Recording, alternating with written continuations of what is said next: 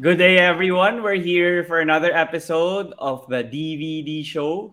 So for today, we have a former San Beda Red Cub and San Beda Red Lion, and now he's currently in the PBA. Uh, he was a former Rainer Shine Elasto painter, and now he's with the Phoenix Super LPG Fuel Masters. And I'll now welcome here on the DVD show, JV Mocon. Thank you for joining me here on the podcast. Hi guys. Hi bro. Um, thanks for having me. Yeah, appreciate you joining. And to start things off, gusto ko nang ikaw kamustahin. Like, alam ko ngayon as of this recording, nakakasampung laro na kayo. So, dalawa na lang bago mag-playoffs. And I think you're in a good track naman to uh, make it. And you said nga you had practice earlier today. And kamusta naman yung buhay mo on and off the court? Um, so on the court, okay naman. Uh, Siyempre, it's, it's, uh, it's my work eh. So, mm. yung work ko now is uh, we're like 5 and 5. So, medyo langanin kami. Hindi pa naman talaga 100% into the playoffs. So, we're, we're hoping and, uh, you know, we're really practicing really hard para makuha namin yun. And off the court naman, I'm doing pretty well. Uh, I'm getting married na, bro. congrats, congrats. Yeah. yeah. Tapos, uh, yeah, I think that's it. Um, I'm, I can't complain. I'm, I'm in a safe place. Like, uh, I'm in a good place. So, yeah. Yeah, that, that's really great to hear. And I, I feel nga nung time na people were speculating stuff with Rainer Shine, diba? Like, hindi na alam kung saan ka mapupunta and you found a good home here in Phoenix. And I wanted to talk about this conference nga na you kind of struggled nung umpisa. People were saying nga that you were sa may baba na 0 3 kayo. So, how was the teams feeling like? Like, first conference without Matthew Wright, tapos 0 and 3 pa, tapos nag-flip naman bigla yung switch. Nanalo kayo ng ilang sunod na laro. Um, obviously, yung morale was really low um, nung nag-0-3 kami. Kasi we could go for 0-5 eh, 0-4. Alam mo mm-hmm. so we don't really know what's gonna happen. Pero uh, parang ano eh, every, everything is just started uh, clicking. Parang lahat ng pieces just fell on sa place nila. Uh, obviously because of the coaching staff and how Coach Topex really handled everything. Um, you know, no, no, wala siyang sinisisi, just blaming himself, obviously uh, with the losses. Pero obviously, uh, I think everyone was, was feeling accountable na what happened and uh, why we lost why we lost games. Then grabe every day every day kami nag-reviewing eh. Uh-huh. Like like two hours two hours of our day. Two hours mm-hmm. walang practice doon. mm. so alam mo we're kasi we're ano eh, we're young young players eh. A lot of uh, mm. I think only three or four like yung veterans in the in the team. So mostly 11 or 13 of the players are really young, younger than me. So there's a lot of uh, teaching points. Siguro kaya yung, yung viewing is really long. So there's a lot of uh, teaching points. Pero uh, we can see the potential. Eh. I mean, all all of us, we can see what we have in the team. Like uh, it's a special special group. So eh, yung yung preseason namin actually before before this conference, um, it was really it was it was good. Eh uh, we, we we beat uh, Ginebra and uh, mm. some some other teams then. Pero started sa sa conference, I think marami pang ano eh, uh, factors like yung yeah, yung sabi mo nga, wala na si Matthew Wright and then just just the whole chemistry of the team without without Perkins then and me uh, adding to that oh. playing on the playing a bigger role actually on the offensive end kasi last conference when I when I got traded uh, syempre, nandun pa si, ano eh, uh, si Matthew, right? So, alam mo naman how Matthew oh. operates. Pero ako naman, I'm just, I'm, I'm a team player naman eh. So, yung kung ano opportunity oh. na doon, I'm not really complaining or anything. Pero, eh, pero this conference nga, the, the I have, uh, I had, I have a bigger role. And then, a lot of players ha, have a bigger role that they're not used to. I think, yun yung malaking mm. factors eh. Pero once we got our reps, yung mga experience with the first oh. three games, like it went pretty well after. Mm-hmm. Yeah, you mentioned nga na yung mga players and yung mga teammates mo ay mga bata pa sa PBA. Like, siguro yung na, napapanood ko sila halos lahat nung sa UAAP pa and NCAA compared to like, yun nga, ibang teams na like Hinebra na madaming veterans. So, ikaw, ano yung masasabi mong advantages nga and disadvantages na playing with a kind of team na full of youth? Like, even in Rain or Shine, ganun yung naging style niyo like masaya ba siya like now kasi like kunwari yung Converge, 'di ba? Konti lang din yung veterans nila and they're also doing well like you guys. So ano mo masasabi mo ng disadvantages and advantages? Kasi for us, lalo na sa Phoenix, we, ano eh, parang we choose our own environment. Parang our, you know, how we gonna, like, run the team. So, like, everyone, not only me, is like, the coaches, lahat. So, yung sinasabi mo, like, yung, syempre, pag bata ka, you're much hungrier. Yan, nagpusap. you're much uh, hungrier. Uh, a lot of energy for sure, pero sometimes a bit wild. Pero yun naman yung experience on the, alam mo na, yung mga veterans pero it's a, it's ano eh, parang exciting eh. Kasi uh-huh. obviously, wala, wala pa kami sa peak namin. And there's mm-hmm. a lot of people that, you know, parang a chip on their shoulder, prove something here in the league to themselves. Uh, so yun, parang exciting na saan pa kami pwede pumunta? Ano pa ang pwede uh-huh. namin gawin? Like how much can we achieve here in this league? Mm-mm. Oh, yung, yung team nyo nga for sure may mga talented players nga like yung mga rookies 'di ba sila Tyler and sila Encho. Merong mga games na sila yung key cog, sila yung leading scorer and nag-player of the week pa nga ata sila 'di ba? Pero ikaw since you're one of the even if you're young player pa in the PBA, ikaw na yung isa sa mga top scorers sa Phoenix. So parang automatic na rin ba yun na kailangan maging leader ka rin off the court, on and off the court even if you know you're just a uh, younger player since nga kulang kayo sa veterans. Oh naman, I always try to be ano, leader. I always like uh, parang kiniklaim ko siya. Like I want to be, mm. you know, one of those uh, leaders of the team. Kahit na, alam mo, kahit close yung age namin, uh, not really that kuya pa sa kanila, like uh, sila RJ Azul, uh, mm. Pascual. Pero I mm. wanna be someone that they look up to na when they need help, when they need something. Parang I think, uh, ano naman eh, uh, I gotten their respect Mm-hmm. Uh, I think that's yung most important is yung respect kasi if you're not respected, you're a leader pero wala kang alam eh, followers. So yung respect mm-hmm. nila, talagang uh, I had to earn it. I had to earn it talaga. Uh, parang oh. last confidence pa. So slowly, mm-hmm. parang building building that trust. Like it's a it's a two-way street. Eh. So mm-hmm. I, I trust them to make the best decision out of like every play in the game. So for me, they trust me to do the same thing and make them mm-hmm. accountable din. So I think yung yeah, yun nga, yung leadership is I am I am a leader of this team kasi yun nga, aside from scoring and uh, you know, aside all all those stats, I think uh, I I uh, established myself to be you know one of those leaders. Yeah, I agree with that nga. I see it on the court pag napapanood ko yung games niyo eh. Pero yun nga, sinabi mo na kailangan mo pa rin mag-develop and to get be better at your leadership like along with the, the game that you show on a day on a daily basis. So with the ano playoffs approaching and hopefully nga makapasok kayo and matagal ka pa naman sa PBA, ano yung mga leadership traits or qualities na tingin mo yung mga pinaka-importante na doon ka talaga magfo-focus lalo na dito tayo sa Phoenix Alam mo, alam mo bro, may ano ako, may fear of uh, public speaking. Ah, okay. so, uh. parang every time na magsasalita ako, like, uh, like even in the huddle, Oo. like, uh, parang nagba-blackout ako, or hindi naman nagba-blackout, or parang, hindi ko na na-address yung gusto ko i-message sa kanila. The proper uh. way. So, mm, parang okay. now. Pero now, eventually, na-overcome ko na siya. Mm. Uh, kasi very, ano eh, hindi talaga ako ma- masalita. Ever yeah. since uh, college or sa rain or shine pa. Pero now, like, you know, slowly you know, working on it. Talagang uh, a lot of um, I think it's it's part of our culture, part of the environment that we're going out of our comfort zone. Hindi lang, alam mo, naka-box kami.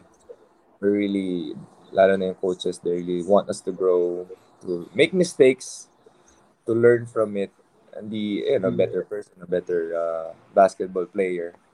Mm-hmm. Pero yeah, yung uh, leadership is more like, you know, being, being vocal, and just be commanding.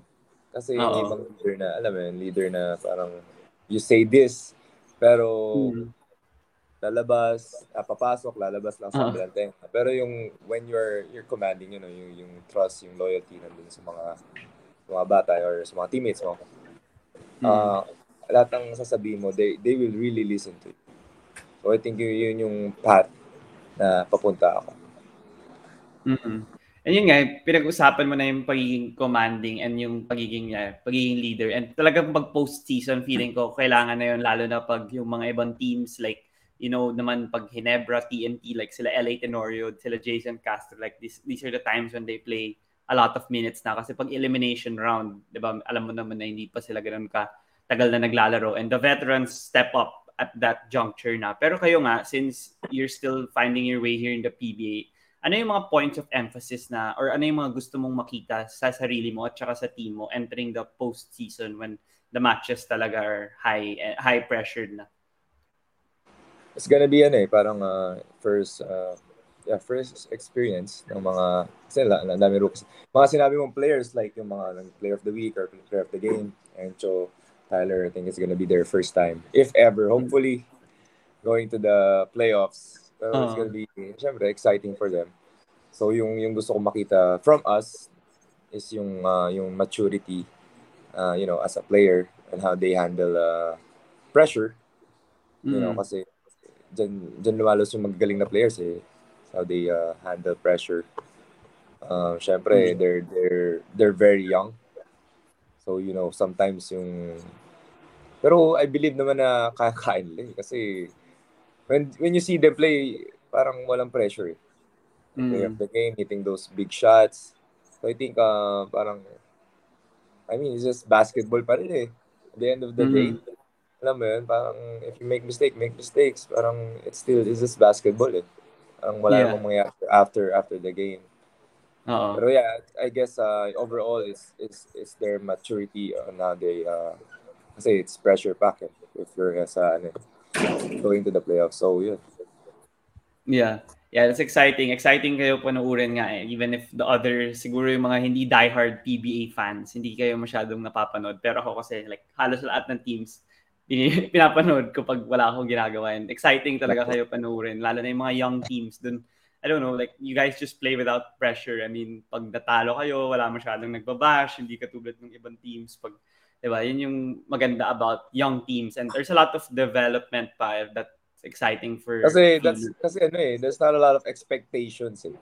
Oh, yun nga. Oh. Di ba? Lalo na sa hmm. young team. Pero once, nag 5-0 lang kami, ano standing namin, still 5-3. Hindi pa mm. kami pasok. Pero alam mo yun, the, the height, everything comes with it. Kasi nga, mm. you know, hmm. nobody expected to be, expect, expected us to be, alam mo yun, to go for a 5-0 run. Pero that's yeah, what, yeah. ano eh, that's, that's the beauty of being here in this team. You have no pressure. Mm-hmm. Diba? If you go to the playoffs, mm. uh, wow, parang extra, parang ano, standing ovation. Pero if you uh, parang playoffs, parang, okay, we're a young team, excuses. Pero on, on our part kasi, parang we don't like those excuses eh. Like, we, mm. we were able to beat big teams. Kaya naman namin. So, yung mm. excuses na bata pa kami ganyan, parang that's just, that's just, you know, parang scapegoat lang eh. The reality uh, is, we lose games. We did not play well. We did not do our job. So, yeah. Mm. Yeah. For sure, for sure. Exciting yan. Pero gusto ko naman pag-usapan si Coach Topex na mention mo na siya kanina. Kasi naalala ko lang, di ba, nung naglalaro ka sa college, kalaban mo siya dahil Lyceum siya, siya yung head coach nila CJ Perez, nila MJ Ayaay. Pero ngayon, uh, head coach mo na siya. So, ano yung nagustuhan mo sa kanya talaga instantly sa coaching style niya? And ano yung talagang, yung kunwari nung kalaban mo siya, hindi mo pa masyadong nakikita pero ngayon na play uh, na coach mo na siya talagang you really see it na ah ganun pala si coach Topex I enjoy being his player. Siguro yung ano eh uh, like uh, his principles in life his values talagang tinatry niya like uh, is very parang madiin siya para hmm. i-share namin or parang ipasok niya sa sa system sa sa training namin the whole team lang so nung nung college ako I think nakikita ko sila holding hands before the game going like in a circle praying hmm Oh. Every game, ganun sila. And then parang nairig ko pa yung like the one of the Marcelino tweets sabi na sa akin. Before pre-game nila, tatanungin ka nila, tatanungin ka ni Coach Lopez, what was one thing na parang naging happy ka today? Like whatever, oh. like one positive thought. Masarap food mm. mo, masarap gising mo. So yun lang to just get your mind parang very positive. And that's what, yung hindi ko alam uh, kay Coach mm. Lopez na very it's very ano eh, parang positive. Mm-mm. So at, op- optimistic siya at the same time, parang realistic din siya. Alam mo, Mm. hindi siya going around the bushes and kukukingin ka. Oo. He's gonna tell you if something is wrong. Pero at Mm. the same time, he's gonna be he's gonna be pushing you to be better. Yung positive talaga na kaya yung work environment namin sa sa Phoenix uh, super ganda. Wala akong masabi. Uh, like I've never been a part of actually hindi pa naman teams ko na naging part. Pero it's, you know, one of first time ko ma-experience na and just those the atmosphere or of coming coming to work coming to practice Mm. every day na magaan yung loob mo na you love you love your job you love kasi some sometimes especially here in this league if like 0-3 ka na bigat na yan Mm. going into practice parang you're dragging your your your your feet Oo. going to practice kasi ang bigat eh and then Oo. makikita mo yung mga coaches yung mga um, ibang teammates mo talagang malungkot kasi nga well Hmm. sino ba malungkot pero here it's just ano eh, parang that that growth mindset that um, onto the next one mindset na whatever happens. And just just keep growing and learn. Just keep learning pa rin. So yun I think the biggest um, the biggest takeaway for me is yung yung just the, the work environment sa kanya is very very important.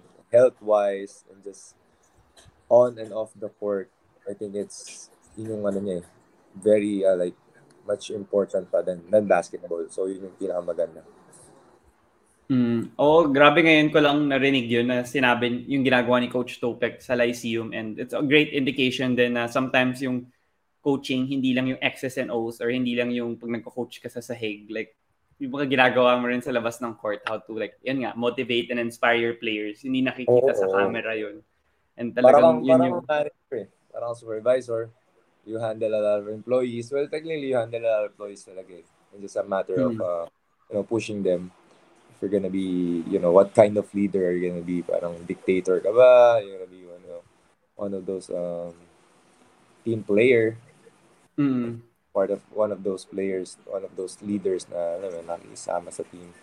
Think Coach Topek is, you know, uh, handle handle us pretty well. mm for sure and I think siya nga yung perfect coach din sa kind of players that he has. Syempre kasi 'di ba minsan pag ito yung players mo pero hindi fit yung coach, hindi maganda yung output or yung record ng team. Pero here I think perfect siya in a young team and sobrang hyper nga siya pag nagko-coach eh, 'di ba? Kahit lamang, kahit natatalo, like talagang Uh, intense siya eh. Intense siya. oh, oh, pero oh, gusto ko lang tanungin nga since yung Phoenix, 'di ba? They had a team before with sila Matthew Wright, uh, Justin Chua, even Al Abueva was there. Pero nga they, they there were other things happening na hindi nga nila na control na na-trade na yung mga players and hindi na hindi na sila nakapag uh, finals or championship kasi hanggang semis nakaabot sila nung bubble. Pero with this batch of Phoenix players na doing well, what do you think is the key for you guys to continue nga to grow since mo growth mindset kanina na bata pa nga kayo, so madami pa kayong mga taon na nasa PBA sana nga, hopefully, na together as a team. So, what's key for you guys to be a legitimate contender for this year, next year, and the following years? Actually, ang dami eh. Kung, kung tatanungin mo ako, like a lot of Hmm. Um, siguro still establishing roles. I think uh, it's one of the, for me, the biggest factors for us to, you know, going to the next level. Kasi when, when Matthew was gone, parang it's, ano eh, parang agawa, parang yung mga agawa eh, parang nobody knows who's, who's who. Who's gonna Mm. be, gonna be, you know, uh, like endgame players, mga ganun, yung Mm. roles, ayun. I think a big part of those kasi yung yung pagtalo namin ng 0-3 are Oo. one of those one of the ano factors yun. Kasi nga, the roles are not set eh. Mm-mm. I guess yung moving forward um, you know to to be able to play with the with the big boys obviously sabi ko maturity ano, establishing roles and it, it takes time eh parang this Mm. this kind of uh, you know if parang we're not made eh we're Yeah. not parang traded magagaling na and then piled up into one team so yung, Mm. yung kami yung mga young team na talagang you have to cultivate every day diligan mo and then wait for us na magbunga. Obviously, it's gonna be tough kasi, you know, eBay is a, is a business. If di ka nagustuhan ng management or may gusto silang iba, no, we're not gonna be intact. So, mm. um, man, it's tough kasi, yun nga, di ba? If you're a young team, pero for us, it's just, you know, just uh, chop wood, carry water. Sabi nga, do, do it every day. Um, do your work every day. And then consistently. And then eventually, you'll be, will be a better team. Hmm. Yeah, sana nga na gumaling kayo and yung team na to bigyan ng time na maging successful muna or, you know, give it some time na hindi yung ibang mga teams kahit sa NBA na ilang taon pa lang, ilang buwan pa lang, biglang maghiwalay na kagad eh. Kasi, oh. yeah, sana, kasi nakakausap ko din sila Tyler and sila Encho and masaya na rin sila with sa mga nangyayari sa Phoenix eh. So, yeah, hopefully, yun nga, maging mag- maganda yung kalabasan rin ng core ng team na to. Pero for the next part of the interview, tinatanong ko yung mga guests ko about their childhood and upbringing kasi yun yung mga magandang pag-usapan sa podcast compared to yung mga regular interviews nyo eh. So, yeah, yeah, pwede mo rin yeah. Pwede mo ikwento yan dito sa podcast kung saan ka ba lumaki. Uh, ano ba yung mga una mong hilig nung bata ka? Like basketball na ba? Or meron ka bang mga ibang ginawa nung bago ka nag-basketball? So, kamusta naman yung childhood mo? Childhood ko growing up, we're not uh, we're not really well off eh. So, hmm. uh, okay lang na kain naman three times a day. Pero hmm. alam mo, hindi yung mga luho namin wala. So everything, pero we're, we're ano, uh, roof roof above our heads. Our mm. I have four siblings, so five kami in the family. And then uh yeah, we're we're a big family kasi kapampangan ako.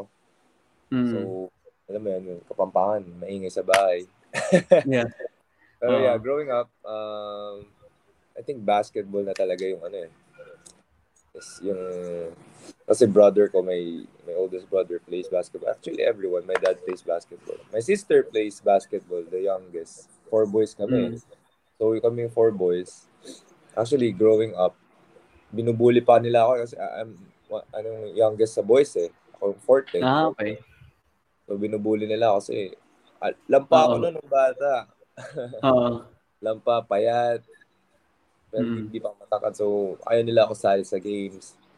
Oo. Tapos, tapos iyak ako nung punta ko kay mama. Sumbong. Pero, I think, yun yung ano eh, uh, nagsimula nung yung fire sa to compete. Kasi mm. sa bahay, if you're four brothers, oh, grabe mm. yan. Yung competition nyo.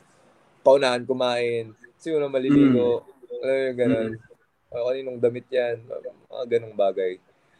So mm. yung, yung competition started sa bahay namin. And then eventually, uh, I studied sa San Benildo, Antipolo. Oh, okay. Yeah. Doon, doon, doon ako lumaki, high school to college. And then uh, no one no one really re- recruited me. Um, kasi may time sa sa life sa life ko na parang wala na kami money. Mm. So, sabi ko, we we were playing sa British School of Manila, mga ano lang, mga like small leagues. Mm. And then like other may mga coaches na lumalapit sa akin, parang oh you wanna play sa UE, uh, I think FEU one time. Sabi, oh, sabi ko, yeah, sure po, ano, message. Like, no one really initiated. Oo. Na, punta, like, message ako, etc., etc. Pero they, you know, na, nagka-idea ako na, oh, baka pwede ko gawin tong alam mo yun, para makatulong sa family. And I did that the the next summer. So we started, mm. uh, walking trials lang ako eh. Mm. San Beda, FAU, Ateneo, uh, Lasal.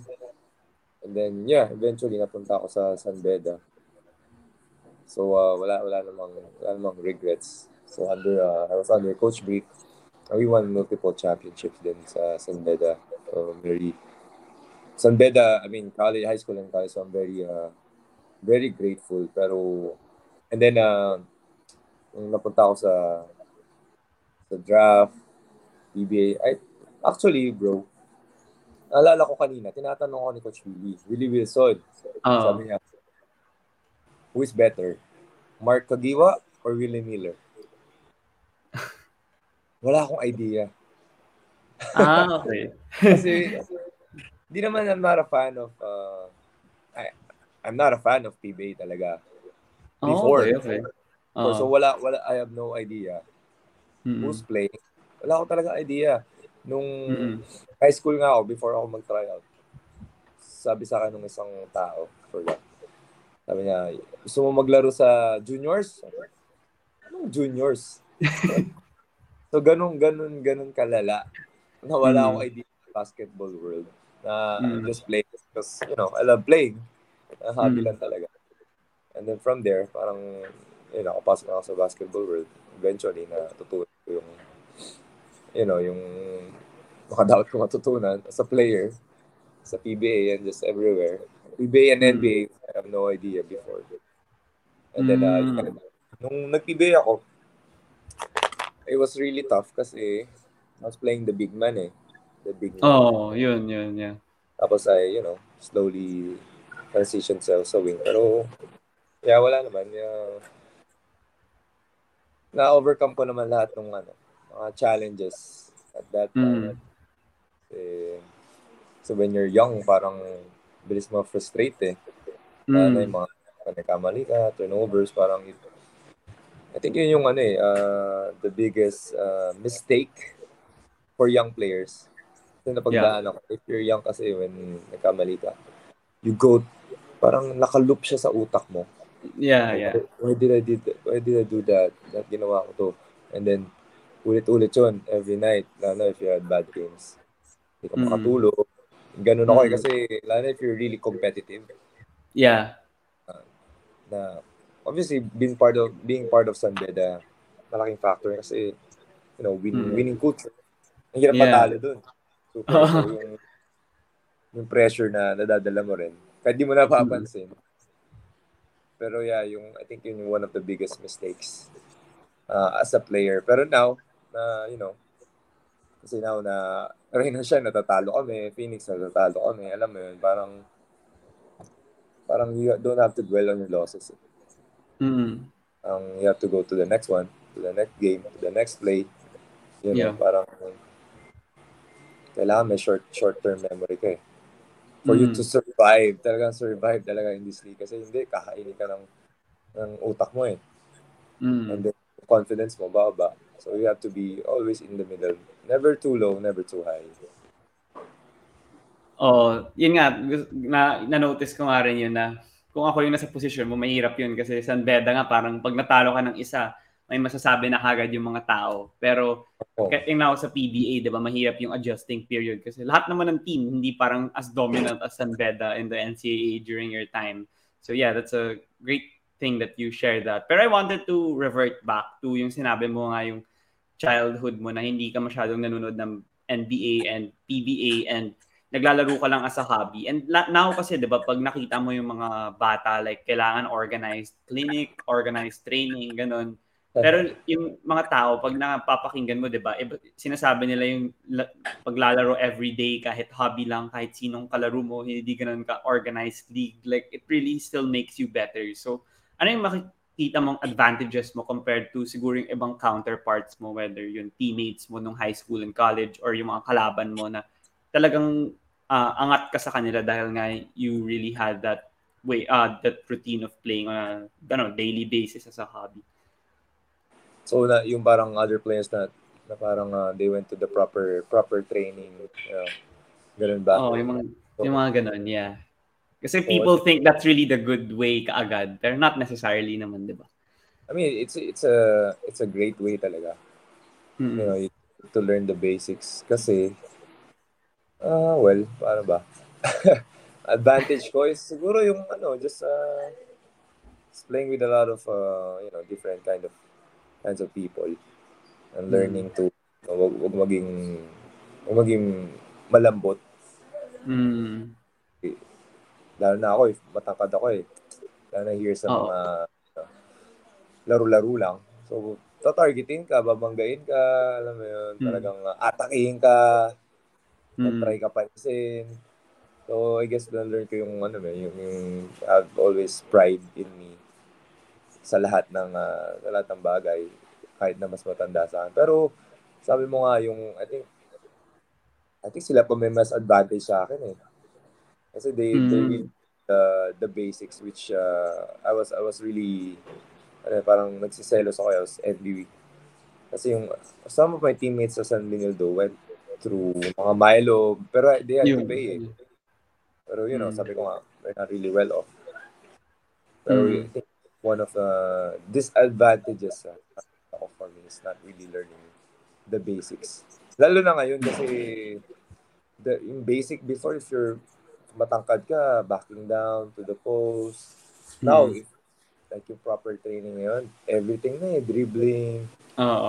Tangkad ka, so alam mo yun, parang if you go through, ngayon ah, like, uh, ngayong currently, uh, yung mga training camps, I think, if you can go to any training camps, yun yung payo ko sa kanila, like, uh, kasi, malaking bagay eh, malaking tulong eh, learning, learning from other coaches, other uh, mentors. Kasi yun, yung, yun naman yung wala ako.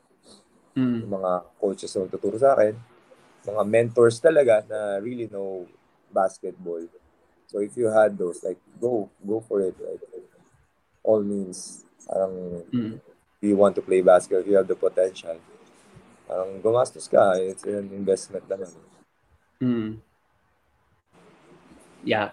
For sure, kasi yun nga, kailangan din rin naman yung intangibles. Pero yung iba, like I know sila, even sila Embiid, sila Siakam sa NBA, di ba? Galing silang Africa, so wala rin namang pagka-organized basketball. So pagdating nila sa US, di ba, parang medyo sabi ng mga tao, parang ba't ganyan kayo maglaro? Pero nakita nila yung potential eh. So it's not necessarily din doon. It's maybe other things also like the perseverance, yung passion mo sa sport and yung nakita naman. Pero sila, I think si si Embiid and uh, si Yakam, dito na sila gumaling talaga.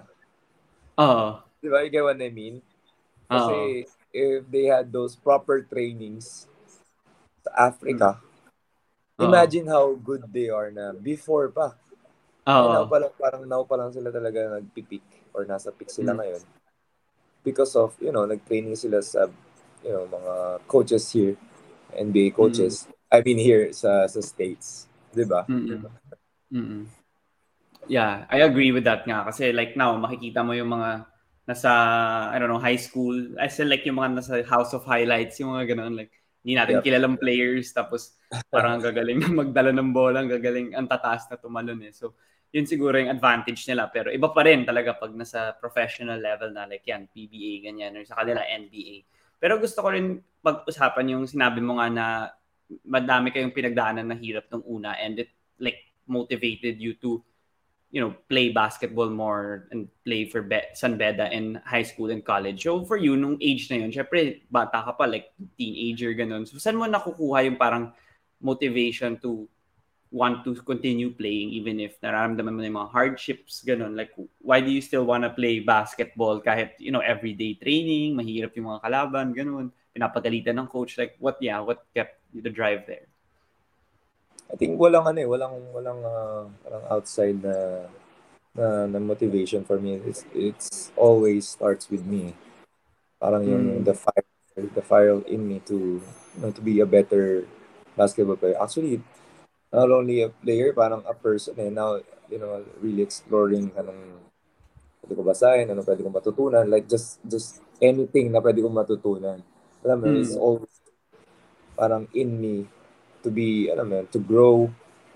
Uh, so yun yung, yung motivation ko talaga is, you know, to be, to be, to grow lang talaga 1% better every day. And mm-hmm. then, uh, actually, y- totoo yun, parang may mot- motto in life nga, parang great things take time eh. Mm-hmm. And then, you know, ako magandang uh, testament doon kasi every year talaga, if you see me play, uh, if you see me play sa San Beda, like, first year, gagaling ako na second year. No matter how little or how drastic yung yung, yung change, pero I'm still moving forward.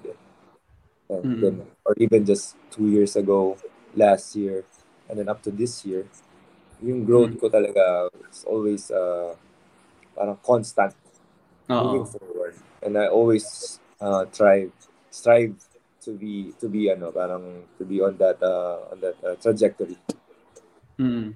Yeah, you, talking about nga yung growth, syempre malaki yung uh, step up from high school uh, to college kahit naging San Beda ka pa din for college. And syempre nga, since you were doing well at the high school level, uh, did you actually consider other schools pa for college or medyo set in stone ka na for San, San Beda? And to add to that then, ano yung biggest changes nga that you needed to do with your game or maybe with your routine off the court? And syempre yung mga mama na yung mga kalaban mo nung college. And sa high school, I bet you could admit din naman na kaya, pag, pag skillful ka talagang, you're gonna win talaga about the others. That's sa college, more of may system na and there's other good players na din.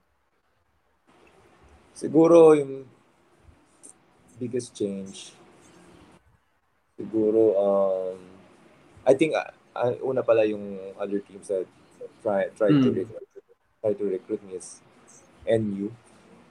Pero I was choosing between Ateneo and San Beda.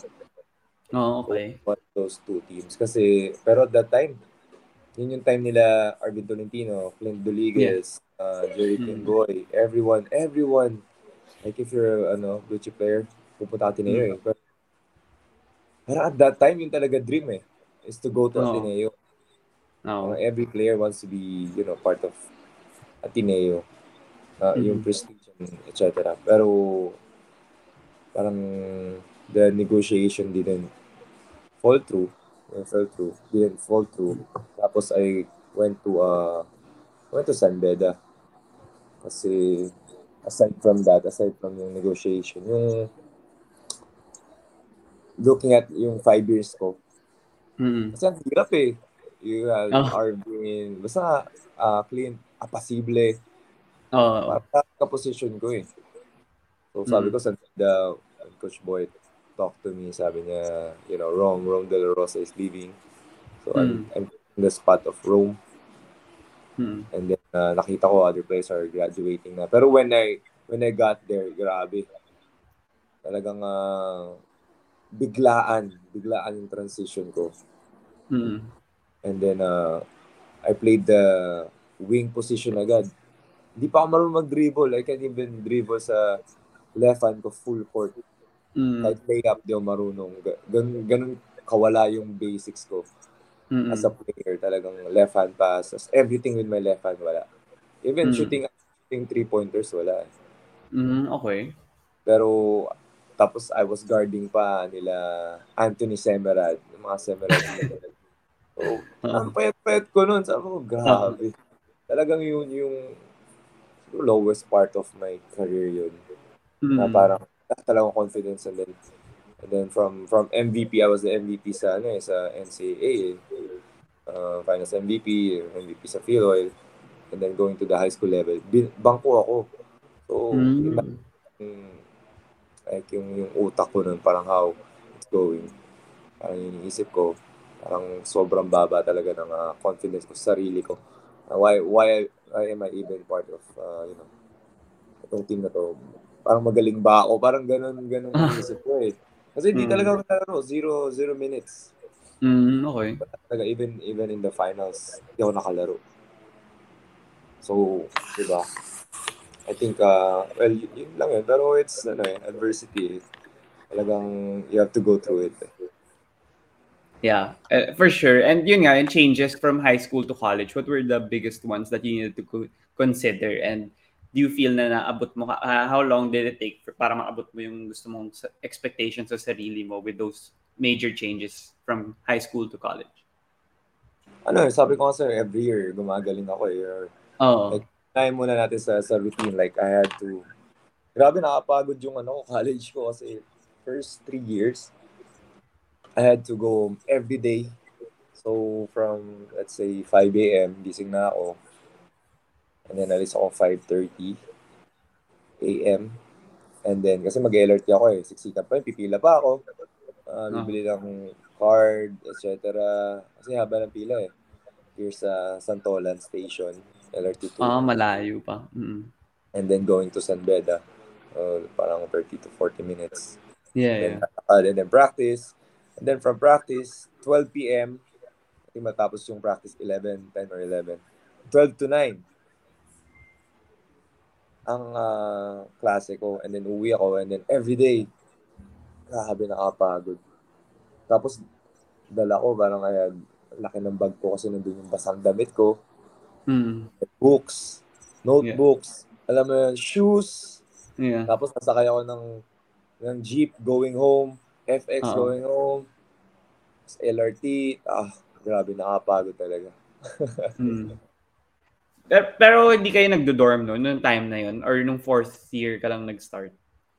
Yung, nung first year ko, yeah, fourth year ako nag, nag-apartment. Kasi, masikip pa nung ano nun eh, yung dorm nun eh.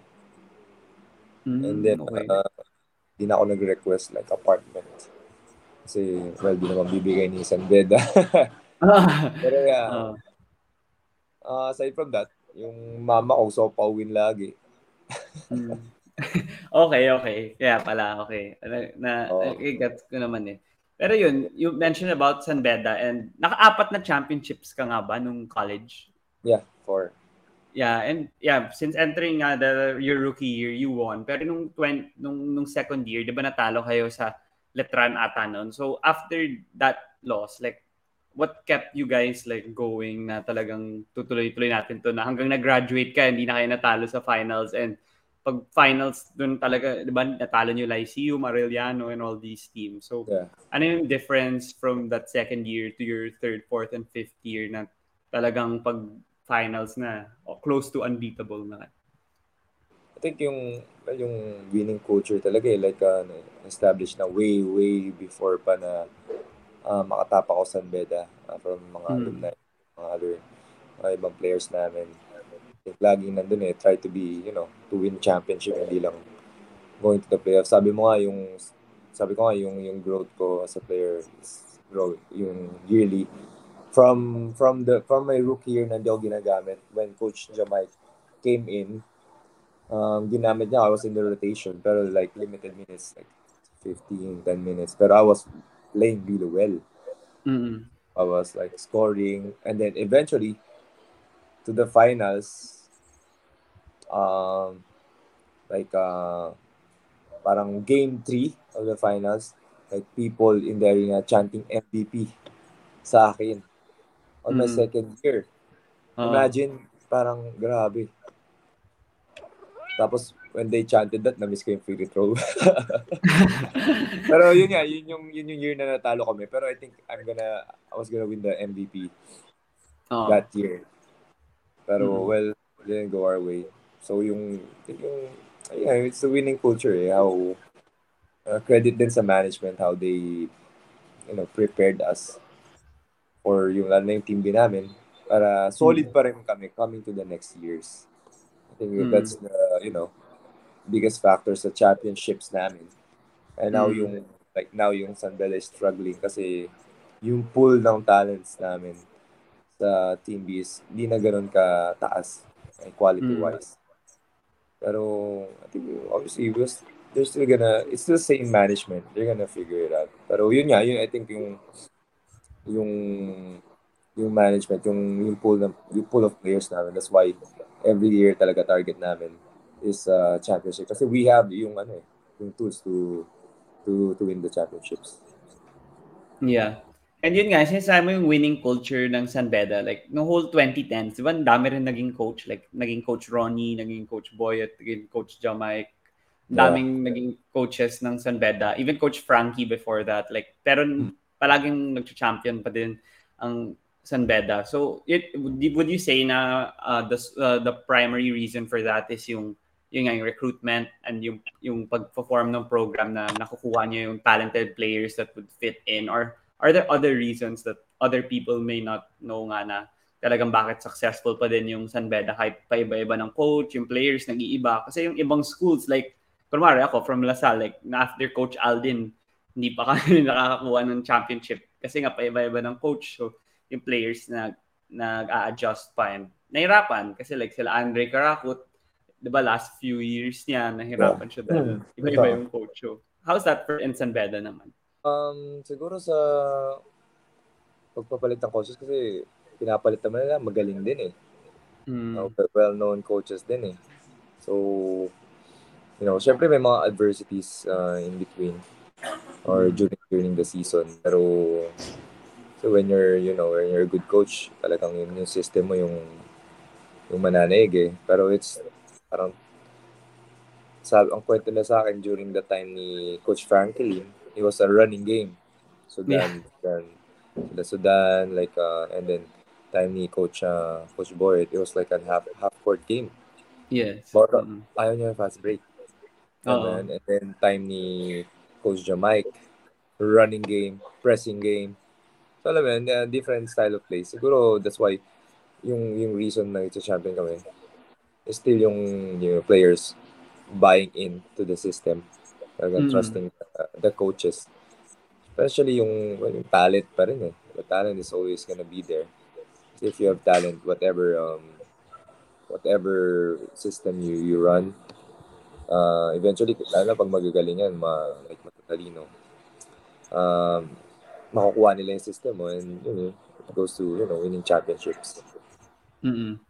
Pero yun nga, that's really great na that's that, that the players are buy in right away kasi nga the other schools kahit sinong coach ko nila minsan nahihirapan ka agad and minsan naman pag nakuha nila tong Pero it's na- always not ano ah, parang everyone you know, it's not everyone's cup, cup of tea. Syempre, may mga players Ah. that get, get left out Oo. even feeling alam mo yun, like sometimes feeling ko tong player na to magaling pero hindi siya pasok sa system ni ng ah, itong coach na to. Mm. So alam mo, everyone's just not, you know, parang may may players talaga who's gonna be left out. It's, some players are gonna are gonna grow. Mm. Alam mo, especially like uh, when Bolick transferred from the Sal, Yeah. talagang pasok siya sa system ni Coach Jamaic. Yeah, for And sure. then, mas lalo siyang pasok sa system ni Coach Boyet. Alam mo yun? Pero Mm. sa other players naman, nawala sa rotation, nawala sa lineup. Alam mo, Mm. yeah. Yeah, I, agree nga with that. Pero with the numerous championships you won with San Beda nga, syempre people would say like, I'm not sure if you have like a favorite championship among the four. Pero since nga people could say nga na, syempre championship pa rin yun, mahirap magka-favorite. Kung wala ka namang favorite talaga, what would you say are the differentiating factors among the four championships na pag matanda ka na ganun, pag sinabi yung championship na to, yun yung una mong maaalala? Una ko maalala na championship. Siyempre, yung last year ko. Mm. Kasi last year ko, doon ako nag-MVP. Ah, okay, okay. Siyempre. Oo, oh, yeah, that's gonna Mm. be, uh, you know, the sweetest. Pero, obviously, every championship, is special. Yung first one ko is not very special kasi nasa bench lang ako. third one, Mm. third one was really, was really something. Kasi it Mm. was the time when Donald Tankua got injured. Yeah. oo. Parang, kasi Donald was averaging 16 and 12 Mm. Malakas siya eh. Oh. first six games. So, Mm. really dominating. Talagang first six game, panalo kami. With Donald Mm. Tacuan. When, you know, na-injured siya na ACL. Uh, ben, Ben Adamos stepped in.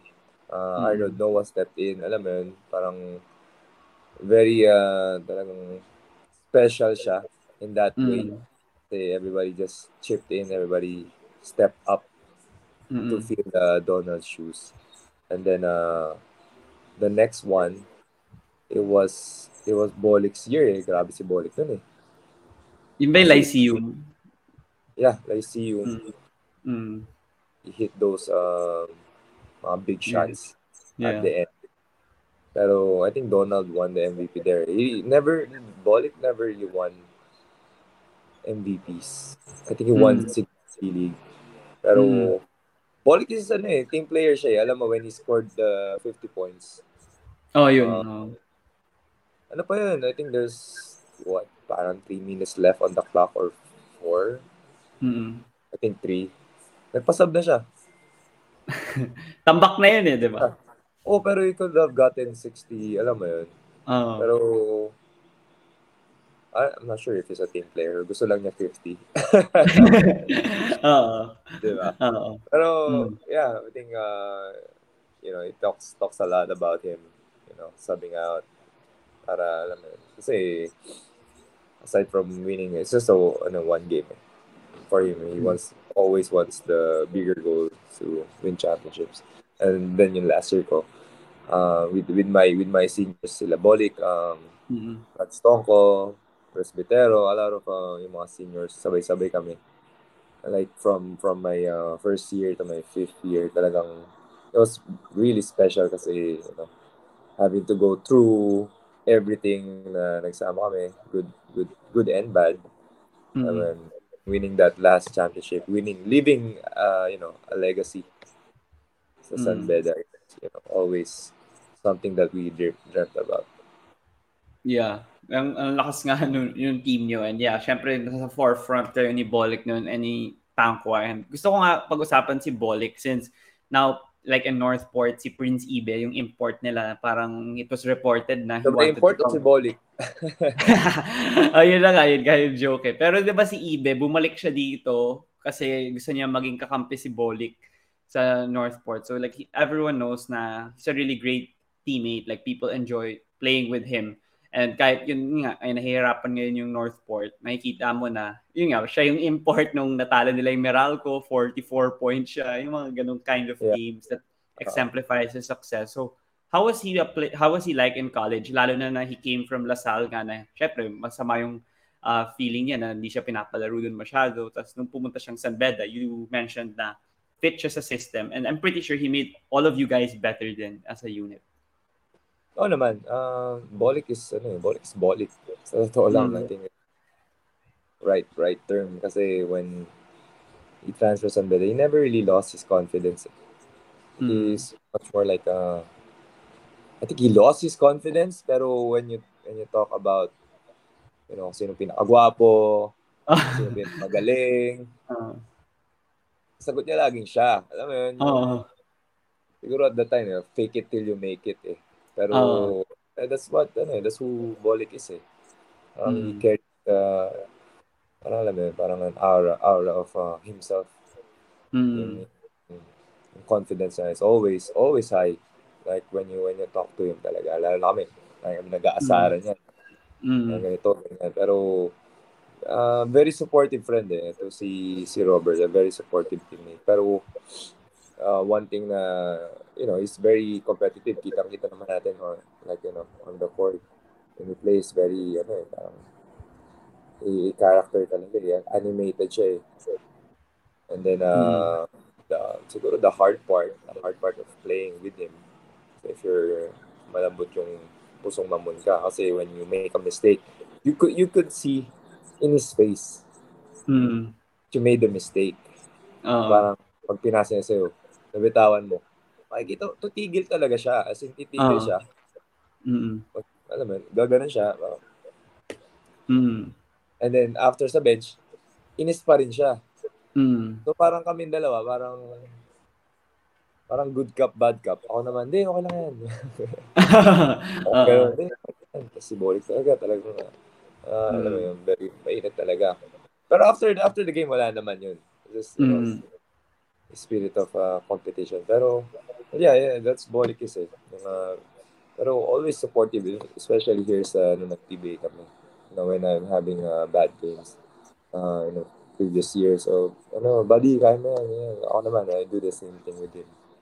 Mm-hmm. Yeah, that's a great na talagang close pa din kayo. Um, nga ako kahit nasa pros kayo and, and iba yung team nyo. And yun nga, sa San Beda, sa on-court lang talaga kayo uh, intense pero pag off court, you know, talagang close friends kayo. Pero I wanted to also ask you na since nung nag-graduate ka, you mentioned about it kanina, na yung next batch sila Calvin Oftana, sila Evan Nelly. So ikaw as like yun nga, sa senior and as a leader, how did you like pass the torch to them? Like sa Evan, sila Calvin, na talagang lakas pa din ng San Beda nun and and then what do you think they should do like now na medyo hindi sila ganoon ka dominant like there's like schools like CSB and Letran, like ano yung tingin mong pwede pa nilang ayusin? Like what you guys did and since yung seniors, yung, whoever your seniors were, like sila Rome, Del Rosa, ganun, they were able to pass pass it on to you, you pass it on to the next batch. Like what do you think they could do in order to continue the success now that they're in a roadblock?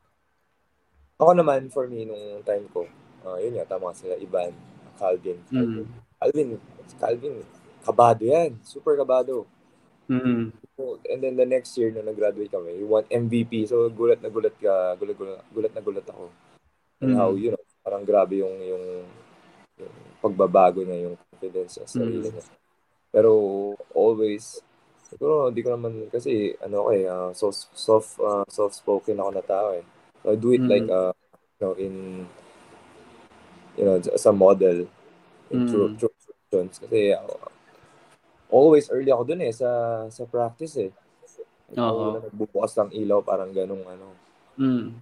Every day, I think Calvin, nung pag-graduate ko, Calvin, si Calvin naman, Mm. Siya naman, alam mo yun, and then I think, I don't know now kung sino naman ganun kasi nag-pandemic din. Mm. Eh. Pero now, um, hirap kasi wala talagang uh, senior sa kanya. I think Ralph Penuela is a senior there. And uh, mm.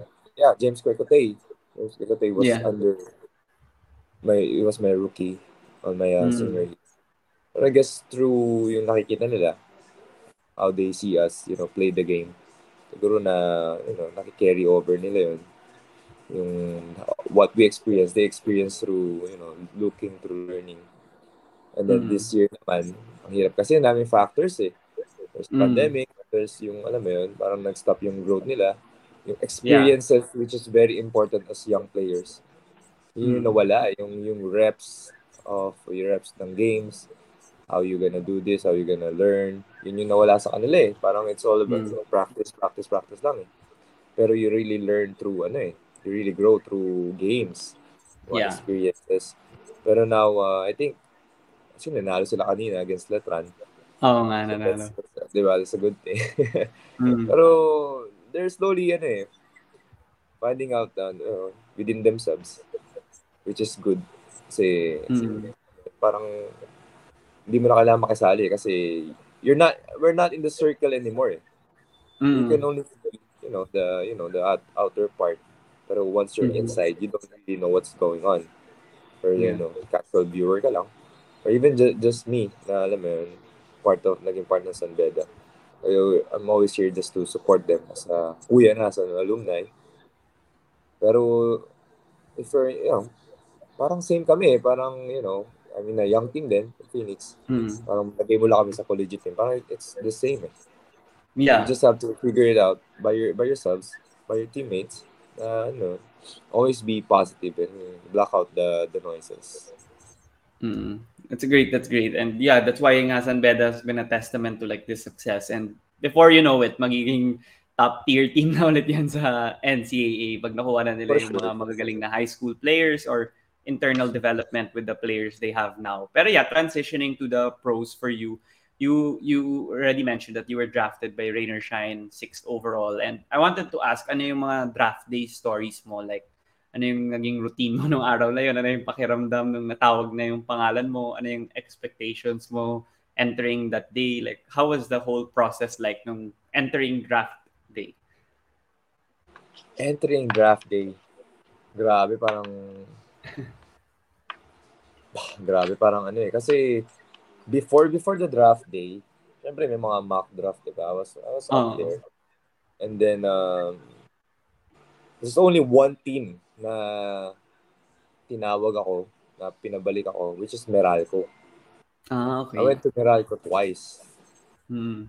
So, yun lang. Parang, you know, one of the, I'm one of those um, top tier players na papadraft. Tapos, mm twice. I think kasama ko si Travis Jackson yun at that time. No, Travis okay, Jackson. Yeah. And then during draft day, ako naman yun, nakaayos. Um, Siyempre, hindi mo ako kinakabahan kasi, alam mo, alam ko na matatawag ako eh, whatever team. Mm-hmm. Then, uh, so one, to sinabi, four, uh, four is NLEX. Mm-hmm. Nakala ko four na ako eh. Ah. Kasi naisip ko, sino ba ba kukunin dito? Mm. Four, NLEX. Uh, Desiderio. Yeah. Five, Meralco. Travis Jackson. Sabi ko, And then, six, Rainer siya. Ko, wow. So, parang, ano, parang, di, hindi ka masaya, 100%. Uh-huh. Kasi, syempre, expectations ko. Tapos parang, mm. just, you have, I have to prove something eh. Oo. Uh-huh. And, and I did, di ba? Parang, and I did. Now, parang nung, kinukuha din ako ng Meral ko noon eh, nung nag, nung sa Rainer Shine. Yeah, yeah. May mga, may mga talks, negotiations. Pero napunta ah, yeah. Pero alam mo yun, it's ano eh, full circle eh. Mm. Diba? Pero, Yeah. well, uh, business eh. Oo. Nung, nung, kaya ba gusto mo pumunta rin sa Meralco kasi you're gonna be co- under Coach Norman Black noong Yeah. time? Yeah, oo, yun talaga. Mm. I was really high high with uh, Coach Norman. Especially those, during those uh, TNT years. Eh. And, uh, Mm, syempre, Meralco is Meralco din eh. One of, Mm. one of those teams eh. Pero, Mm. yeah, no, no, no regrets. So, wala rin Mm. ako choice. oh, yeah. Yun na nga, yun na nga. And at least, syempre, di ba, nagkaroon ka kaagad ng role. So, nung pumasok ka nga ba sa Rain or Shine with yung Coach Chris na ata nung time na yun, like, Kaloy. did he, ah, Coach Kaloy pa, Coach, with, yeah, with Coach Kaloy, did he already tell you, like, instantly, no mga first few days of practice, na you're gonna have a really big role na kayo na ni- ng batak nung time na yun, di ba, yung parang mga main players ng team. No, no, hindi pa. Pili ko Mm. tinitingnan ako as ano, parang eh, role player lang. Ah, okay, okay. Role player lang. Pero talagang from from the beginning, talagang uh, nagpakitang gilas ako. Mm. I really, you know, I was early, talagang really working hard every day. And then, uh, nag- nag-translate sa games eh. So, I was playing Mm. like 15 minutes, uh, first few games, 20 minutes, and eventually naging starters, and then from there on, hindi ko na pinakawala. Mm, okay, okay. Game na Oo. na those, uh, you know, yung core, core ng team. And then, kasi, I think the start ng negotiation namin with the management, parang, they only wanted me, me to get this, anong, this, to get this salary. Pero, Mm. sabi ko, start. Pero, one, pero nung nag-tune up ako, parang, munti ka na ako maka-poster dunk. Wow. And I had really, really good games, really good uh, Mm. preseason. And mag-usap kami ulit. Binigay nila yung binigay nila yung gusto ko. Oo. Siguro from there, Mm. from there, oh, nakita nila yung, well, yung potential ko. Yung, Mm, ano, okay, eh, okay. ano pa Mm. kailangan, ano pa kaya, kaya kong gawin. Oo. And yun nga, you mentioned it na kanina earlier, pero I wanted to delve deeper na sa San Beda, di ba, parang four ka dun. And sa, right now, sa PBA, mga wing ka na, two or three na yung nilalaro mo. So, maybe you could share ano yung process for you, like with your training then and with your, yeah, solo training and with your mindset na from a, yun, big man, mas nagiging wing ka. Like, did you improve on your corner shooting, your shot creating, playmaking or shot create, creation as a wing? Like, paano paano yung process nun and gaano katagal yun bago mo nga parang naging hi- nahiyang ka na and naging routine na for you? So yung for fourth, uh, kasi there's five years in the in the collegiate year, di ba? Collegiate playing Mm. years mo. Well, on my fourth year, talagang, uh, yun na, from there, pinagandaan ko na. Talagang I was uh, Mm. watching mga guards, Chris Paul, uh, yung PBA, Alex Cabagnot, like watching Mm. live, watching mga film sessions, talagang uh, just picking yung mga, you know, small details and how they use the screen, yung mga, Yeah. I was really not, yun eh, hindi naman talaga ako flashy player eh. Yeah, yeah, Just yeah. parang mga like um, system player din na, you know, picking my picking my spots. So I Mm. think um, so dun dun ako dun ako nag ano, nag uh, nag-invest kasi on how in my style of play. And syempre, big big advantage and I was playing the big kasi well, you know, if you're a big um, big wing, big guard, Pinapostehan mo. Oo, di ba? So that's uh, you know, plus factor Mm. for me. Pero yeah, nung nung fourth year ko talaga, talagang um, I was practicing ball screens. Talagang Mm-mm. nung kulit ko si Coach Boyet at the time. Coach Boyet, na coach, laro mo ako three. Please, Ah. right off season. So nilaro niya ako three off season. Ah, okay. Talagang, uh, ang dami kong talagang turnovers noon. Wow, Pero wala okay, sila sa akin. Talagang uh, well, frustrated. Pero okay lang kasi I had to go through that eh. Mm-mm. Grabe. Grabe. Turnover, nakakatapak ng bola sa paa. Um, left ako left with the board, board lang, alam mo, mga floaters. Mm. Uh, basta sobrang daming uh, you know, na pinagdaanan talaga as a, as a player. And then uh, on my fifth year, yun na, parang eventually na, natututunan ko na. Pero on my fifth year naman, yung how to how to play, you know, yung cerebral part of the game. Na not only, kasi ano ko eh, when I got in sa PBA, instinctive player lang ako eh. Like, Mm. I'll drive, oh, uh, fake ako, o drive ako right. Without even thinking na, oh, may not, may na maglateras to sa, sa right niya. Alam mo mga ganong factors. Or itong Mm. player na to, malambot, ah, kaya ko poste yan.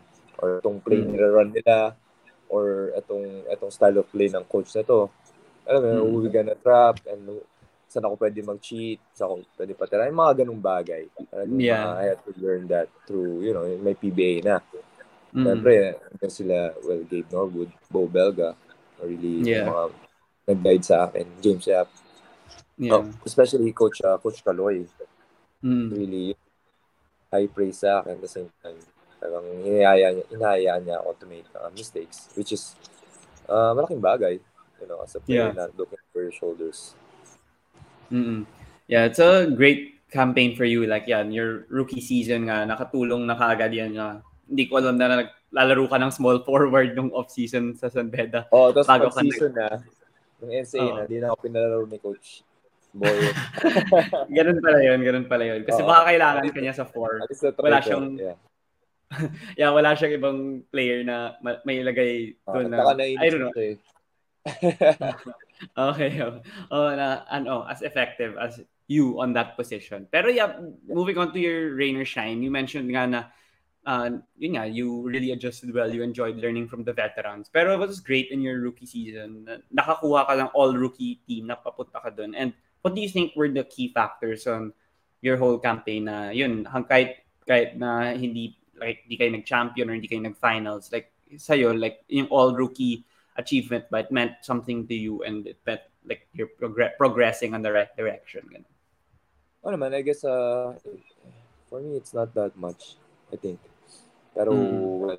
in, in, you know, in growing and, you know, sabi mo nga, in my progress as a player, malaking bagay siya kasi I can see yung mga, yung the work I put in. May result, may result na napupuntahan.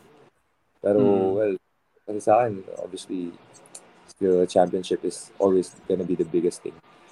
Mm. And then, actually, may mga, aside from my first year, nominate ako with most improved, etc.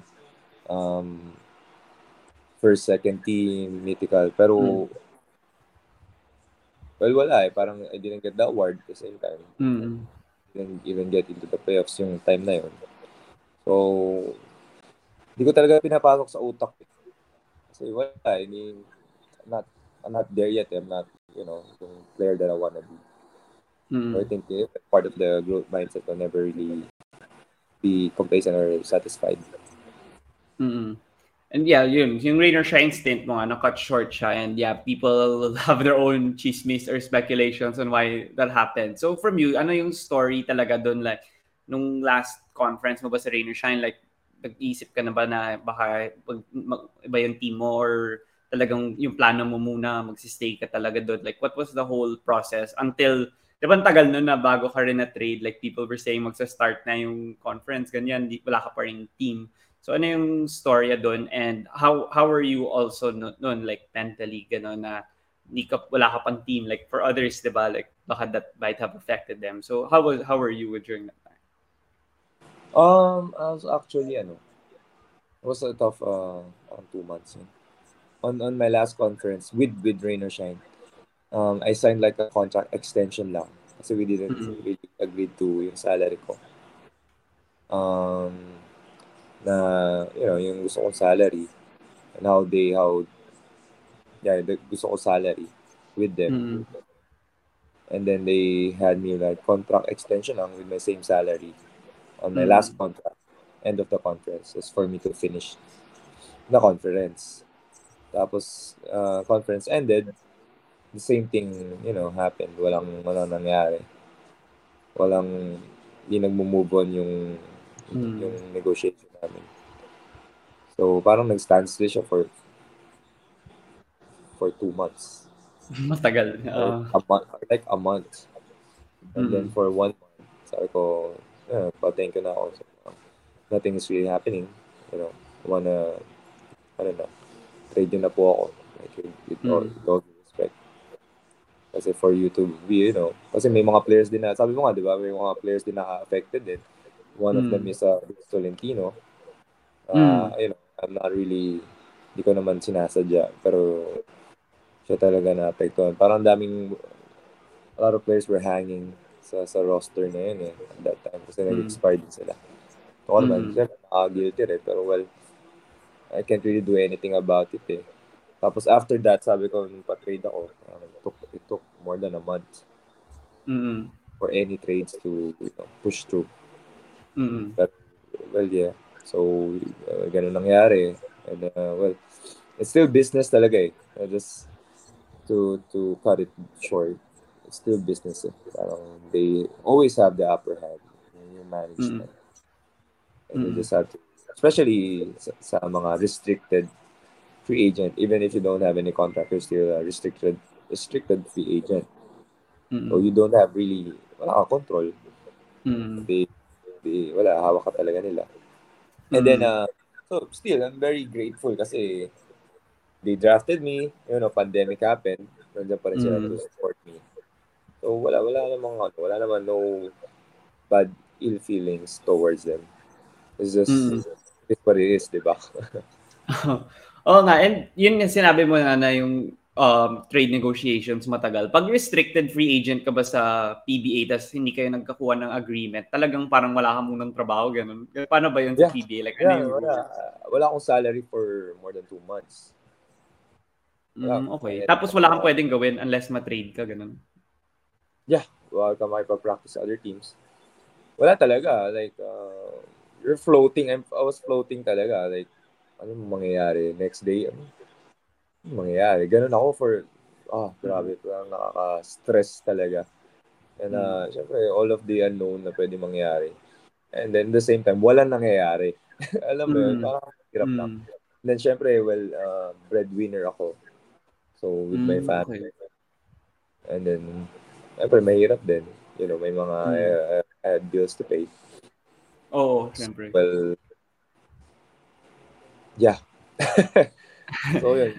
Eh, yun yung mahirap na part eh. Uh, you're floating and you don't know what's gonna happen. Wala kang control. Mm. So, how about naman with your future nga, since now you're with Phoenix and mukhang set ka naman, di ba nag-sign ka ng three-year contract and Yeah. there were other people say, thinking na baka maglaro ka abroad, ganun. So, ikaw, like, what are your other goals now or what are your aspirations na bata ka pa naman and madami ka pang pwedeng ma-achieve sa PBA? Like, would you want to be in Gilas again? Are you focusing on, yeah, starting a family kasi nga, kakasal ka na next year or do you plan to play, play abroad? Like, what are your long-term and short-term plans then? Um, yun, first of all, syempre magkaka-family na ako. And then, Mm. uh, syempre, obviously, ever since uh, bata ako, wanted to play sa Gilas. Eh. And given the Mm. opportunity, you know, 100%. Pero, Mm. that's not happening at the moment. So, I just have to, you know, focus on on the on Phoenix right now. I signed three years Mm. nga. So, Mm. mat- matagal yun. And then, ah, I'm happy. I'm happy. I'm very uh, happy with with Phoenix. Kasi they, uh, you know, they they really treat me na, ayun, I'm valuable for them. Talagang Mm. uh, inalagaan nila ako, which is yung, you know, my health. Like, if I had to sit out sa practices.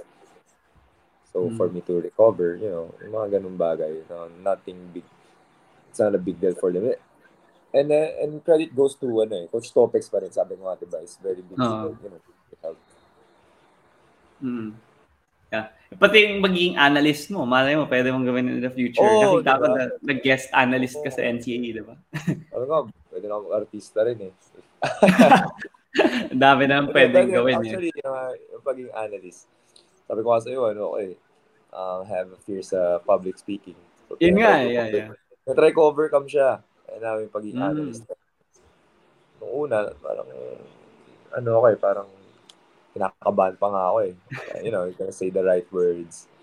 You know, with the right uh, intonation. Pero Oo, uh, masaya mura. masaya mag-analyst. like you're watching games eh. And ako naman I see, when I watch games, not looking at, you know, the scoring lang, which is, you know, for analysts, that's, uh, Mm. diba, perfect. Uh, watching Mm. into the plays, ano Mm. itsura ni coach, pag nagagali, mga ganun bagay. Mm. Oo. So yun, thank you ulit JV for joining me here on the podcast. Pero before we wrap up, meron ako mga standard questions na tinatanong sa mga guests ko bago matapos yung episode. So yung isa is, uh, alam mo naman na sa NBA bubble, di ba, nung, nung pandemic, like the players were more vocal with social and political issues. Tapos, like every time may mangyayari sa bansa nila, mas naging vocal sila. And tayo din, like, alam mo naman mga Pinoy, mahiyain, laid back, like, more of kung ano lang nangyayari. Like, they'll talk about it, pero not really say much about it. Kasi nga, I think it's part of our personality and culture. And na, nung elections, alam mo naman that the people were more vocal and they were more, like, trying to be knowledgeable with whatever is going on with the social and political yeah. issues. Pero for you as an athlete then and yun as a as a person who has a platform, like, ano yung sa tingin mo yung athletes ba like mas uh, pwede ba sila maging vocal with terms of social and political issues? Ano yung mga effect ng athletes kasi nga yun madaming following, pwede kayo mag-educate ng mga tao. Like what's your opinion on that? Ah, uh, syempre yung yung platform namin as athletes it could be, you know, used in a lot of ways. Alright, yun, mm-hmm. uh, one goal is to, you know, inspire people or, you know, parang open up awareness sa mga mm-hmm. anumang bagay. Uh, anumang, kasi obviously, influencers din kami. A lot of people look up to us. So we can mm-hmm. use it to open up mga issues sa mga mm-hmm. o anumang issues na gusto namin uh, pakita sa inyo or yung mga ano mm. namin, uh, what do you call that? Uh, parang what do you call that? Parang principles namin or yung pinaglalaban namin. Yeah. Yeah, mm-hmm. you know, kung, kung ano mang like um uh, kung gusto namin magkaroon ng training camps or support this kind of ano campaign. Mm-hmm. So yun, magagawa. So marami kaming pwede magawa eh. So I think yun mm-hmm. yung if you're an athlete, yung you have to be, you know, accountable then on what you're posting. Mm-hmm. Di ba? Kasi athlete, yeah. yung post mo naman, yosi ka or party or, alam mo yun, mm-hmm. it's not looking mm-hmm. good din. Pero yeah. you have to be, syempre, well, be a role model for for everyone that's, you know, following you. Mm, yeah, for sure. I agree with that 100%. Pero yun, for the next question, medyo light lang and if I had the oppor- if you had the opportunity to have dinner with five people, dead or alive, sino iimbitahin mo? Paano nari ko tong tanong na to? Saan ko ba napakinggan to? All the Smoke. Kasi na ako. Ayan, ay, sa ay, All the Smoke. Si, ano, hmm. ako, si Tupac. hindi, hindi. Usually, ganun sagot nila, di ba? Uh-huh. Five people I want to hmm. have dinner with. It's interesting. Hindi ko pa naisip yan. Like, yeah. uh, Off the top of your head. Or anyone? Yeah, anyone talaga. Kahit di ko kilala, ganun. Kahit sino lang. Siguro, hirap naman yun. Um, Siyempre, si, si Kobe. Mm, yeah. You know, uh, Kobe.